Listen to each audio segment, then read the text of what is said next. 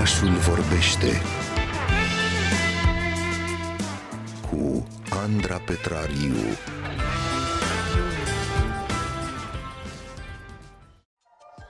Dacă nu ați luat uh, încă micul dejun, să știți că în uh, minutele care urmează ne așezăm la masă, ne pregătim tacâmurile, pentru că avem uh, cultură în farfurie de mâncat în această dimineață. De fapt, vom sta împreună la masă în fiecare săptămână aici în oraș, alături de Adriana Sohodoleanu, doctorandă în sociologia practicilor alimentare și fondatoarea site-ului biscuit.ro. Adriana este cu adevărat un explorator culinar. Ați uh, cunoscut-o la începutul anului aici în uh, oraș. Ați, uh, ați descoperit atunci că este un gastronom foarte pasionat care știe într-adevăr cum să spună povești despre mâncare și mai ales despre istoria din spatele artei culinare. Adriana, bună dimineața! Ne bucurăm foarte, foarte mult că te-ai alăturat echipei orașului în acest sezon. Bună dimineața și mulțumesc tare mult. Sunt foarte multe povești savuroase cu și despre mâncare, care așteptau de mult să fie invitate la masă. Așa că mă bucur să fiu în oraș cu tine, cu voi și să povestim despre ele. Este într-adevăr o bucurie să, să pornim împreună în fiecare miercuri aici la Radio România Cultural în această aventură culinară, care a pornit uh, la fel de simplu cum este până la urmă și preparatul despre care vom vorbi astăzi aici în oraș, și anume despre tzatziki. Când spun tzatziki, mie mi se face așa instant dor de vară, de vacanță și de Grecia, pentru că acolo mă aflam atunci când am început uh, să mă întreb cum a apărut și cum a reușit acest tzatziki uh, să stârnească pofta oamenilor uh, de pretutindeni. Iar uh, Adriana Sohodoleanu a intrat în uh, joc și s-a gândit că astăzi să prelungim puțin vacanța și să vorbim chiar despre povestea apariției Tzatziki și a familiei sale transculturale. Adriana, care este primul gând care îți vine ție în minte atunci când te gândești la acest Tzatziki? Grecia, desigur. Um, și um, asta se întâmpla, da, și spun așa cu un suspin, că s-a terminat vara și uh, poate o prelungim puțin, măcar povestind despre, despre ea și locurile în care am fost, mâncărurile pe care le-am mâncat, poveștile pe care le ascund. Um, când, mă, gând, când aud tzatziki, mă gândesc la Grecia. Însă, în ultima vreme, bă, în urma bă, unor altor, altor experiențe și a unor lecturi, um, zâmbesc așa puțin din colțul gurii. Nu e doar grecesc. Știu că tzatziki înseamnă Grecia și Grecia înseamnă tzatziki, dar totuși, uite, eu vin și spun că nu este neapărat grecesc. Și uh, vă, uh, vă provoc să vă gândiți puțin. Uh, poate ați fost în Bulgaria și ați mâncat o supă rece care se cheamă tarator. Uh, eu l-am mâncat la Nesebar. Este iaurt cu castravete, cu stroi și cu nuci. În Turcia, dar și în restaurantele turcești din Constanța, am găsit ceva ce se cheamă ceacic care este cam același lucru, foarte asemănătoare. Și atunci nu pot să nu zâmbesc când mă gândesc tzatziki grecesc. Și am propus să vorbim un pic despre această familie a lui care uh, transcende granițele și uh, chiar uh, zonele climatice.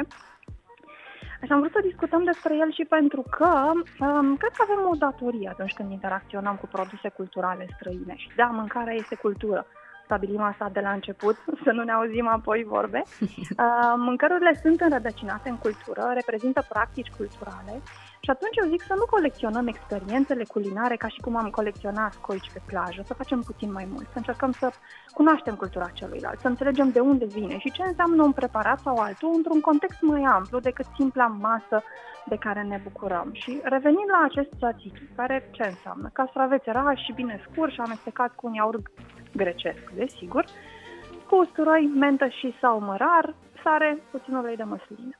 E, când spun ulei de măsline, mi-aduc aminte, grecii spuneau că acest ulei de măsline a fost un dar al zeilor. Și trebuie să-i credem pe cuvânt, îi divaghez puțin, sper că îmi permiteți, pentru că dintr-o măslină proaspătă și amară, dacă ați avut vreodată curiozitatea să, să o gustați, să vedeți că nu este ulei, e ceva amar, de groaznic. Și atunci, ca să scoți acest ulei, trebuie să ai niște instrucțiuni precise. Fructul are glucosidă și asta este responsabilă pentru gustul amar. Dar după presare, glucosida rămâne, se depune. Nu rămâne de în ulei care este scurt. Și atunci, clar, doar zeii știau acest secret și au șoptit oamenilor instrucțiunile. Revenind la tzatziki, El se mănâncă lângă un suvlachi sau simplu chiar cu pita, acea varietate pufoasă de pâine de grâu, grâul fiind alt dar pe care zeii l-au făcut uh, omenirii. Demetra în cazul acesta. Și dacă vorbim de darurile zeilor făcute oamenilor și mai ales, de fapt prin oameni înțelegem greci, ei erau cei civilizați în antichitate, uh, vorbim și de al treilea, care este vinul, dat de Dionisos și merge și pe lângă tzatziki puțin. Ei, povestea tzatziki-ului e, e interesantă și nu este, nu începe în Grecia. Nici în Grecia antică, nici în Grecia mai recentă. Tzatziki ajunge în Balcani prin Imperiul Otoman, care îl preia însă în India. Elitele persane stabilite în India mâncau biriani. Este o mâncare din familia pilafului, doar că este mult mai condimentată. Și de fapt este atât de condimentată încât acești persani nu o găseau prea palatabilă. Noroc că indienii puneau uh, și atunci, ca și acum, lângă biriani raita. Raita este ceea ce la unele restaurante din, uh, din București, restaurante indiene, vine la masă ca un sos de un verde ireal. Nu foarte apetisant. Uh, acela e și un semn că nu este o raita corectă. Uh, o raita simplă se face din, surpriză, iaurt, castravete și mentă. Menta fiind cea care îi dă acea culoare verde. Ei bine, elitelor persane le-a plăcut atât de mult Raita, încât au luat-o cu ei în bagajul de cunoștințe cu care s-au dus apoi în Orientul Mijlociu, în acel levant despre care italienii poetic spun că este zona unde răsare soarele. Și de aici, logic, din Levant, au preluat-o și au modificat-o și grecii. A ajuns în Balcani și s-a, uh, s-a răspândit. Nu este doar în Grecia sau în Bulgaria. Îl mai regăsim și în, uh, așa cum spuneam, în Turcia, în Serbia, în Albania, unde se mănâncă cu calamar la grătar uh, și uh, chiar și uh, Cipru are Cred că o și în Cipru, variantă. asta voiam să spun. Da, Mhm. da, da, da. Așa, um, cam asta ar fi povestea. Există și o altă variantă, puțin mai uh, naționalistă, să-i spunem, uh, în care uh, afirmă că No, Grecia fiind uh, dominată de, uh, sub dominația Imperiului Otoman de prin secolul XVI până la primul război mondial, era, ar fi fost obligatoriu în această perioadă ca m- mâncărurile grecești să, să poarte nume turcești. Uh, și din cauza aceasta multe mâncăruri grecești uh, ar avea uh, nume de origine turcească. Uh, nu știu, eu tind să dau crezare mai mult primei povești, cea cu India, pentru că a doua mi se pare facilă și ușor interesată. Um, și apoi există și această similaritate de tzatziki Jajic, um, care uh, Jajic în um, secolul XVII, într-un jurnal de călătorie, era descris ca fiind orice iarbă, orice verzitură care se adauga la iaurt și dădea naștere uh, acestei salate care mai târziu i-a, i-a purtat numele. No, cam asta ar fi povestea uh, acestui tzatziki. Ce mi se pare mie interesant este faptul că, iată, vorbim despre globalizare și vorbim de un uh, produs alimentar care a circulat și a fost... Călător uh, prin lume. Exact, care a fost preluat uh, de alte culturi și adaptat și pare că a vorbit despre globalizare în, pentru uh, secolele 15, 16, 17, un pic avant la letră. Um, doar din punct de vedere al existenței termenului care să desemneze fenomenul globalizării. Pentru că globalizare ca și termen apare de-abia prin anii 1930. Globalizarea în sine există încă din timpul Imperiului Roman sau chiar al grecilor antici și al grecilor lui Homer. Um, că știm că uh, adoptau um, uh, obiceiuri, practici uh, care le plăceau de la, de la ceilalți. De exemplu, știu că știm că în Grecia antică burtarii cei mai apreciați erau fenicieni, lidieni, capadocieni, în niciun caz cei din, uh, uh, din statele ateniene sau celelalte. Și înapoi la tzatziki, la tarator, la raita, um, vedem că sunt foarte asemănătoare, cum mai scrie pe unele uh, tricouri din vacanțele exotice, same, same. Aș spune same, same, but different. Și uh, de ce sunt asemănătoare, cele mai ales din spațiul balcanic? Um, nu înseamnă neapărat că s-a copiat uh, dintr-o parte în alta, înseamnă că uneori uh, uh, e logic ca uh, un spațiu care împărtășește particularități geoclimatice să aibă un fond comun de ingrediente cultivate local.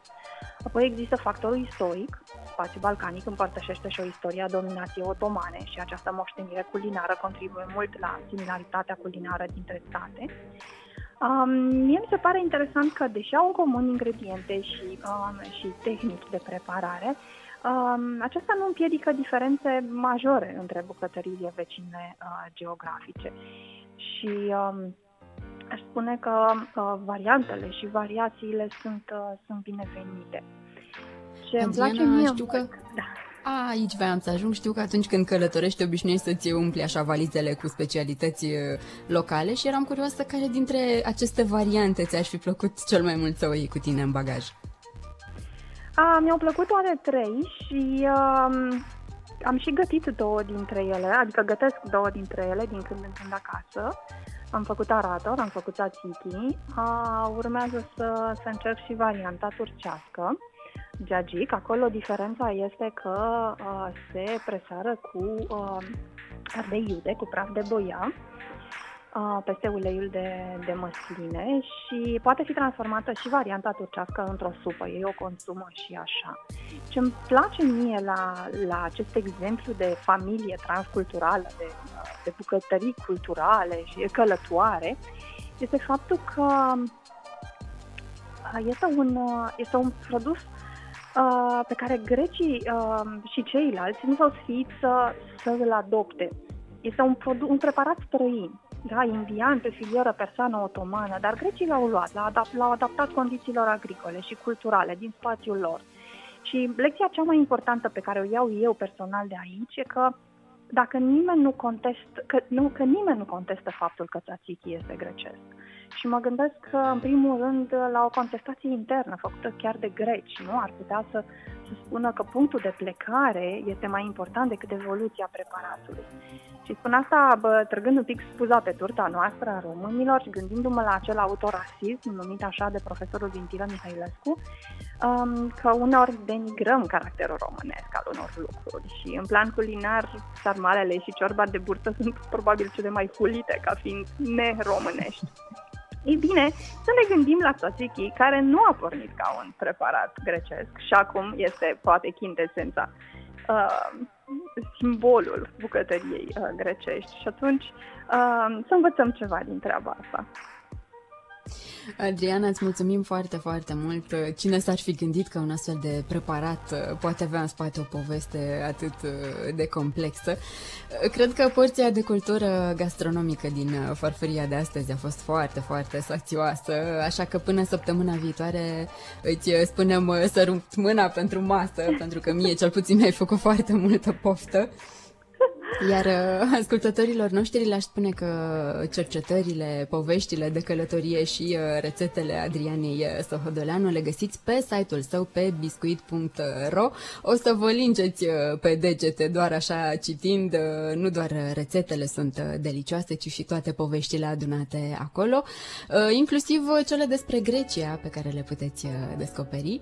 Uh, eu nu am reușit să fac niciodată un uh, sos tzatziki așa cum ar trebui, pentru că l-am făcut așa așa după ureche, însă după emisiune cu siguranță voi încerca să testez măcar una dintre rețetele postate de Adriana acolo pe site. Să-l urmăriți așadar.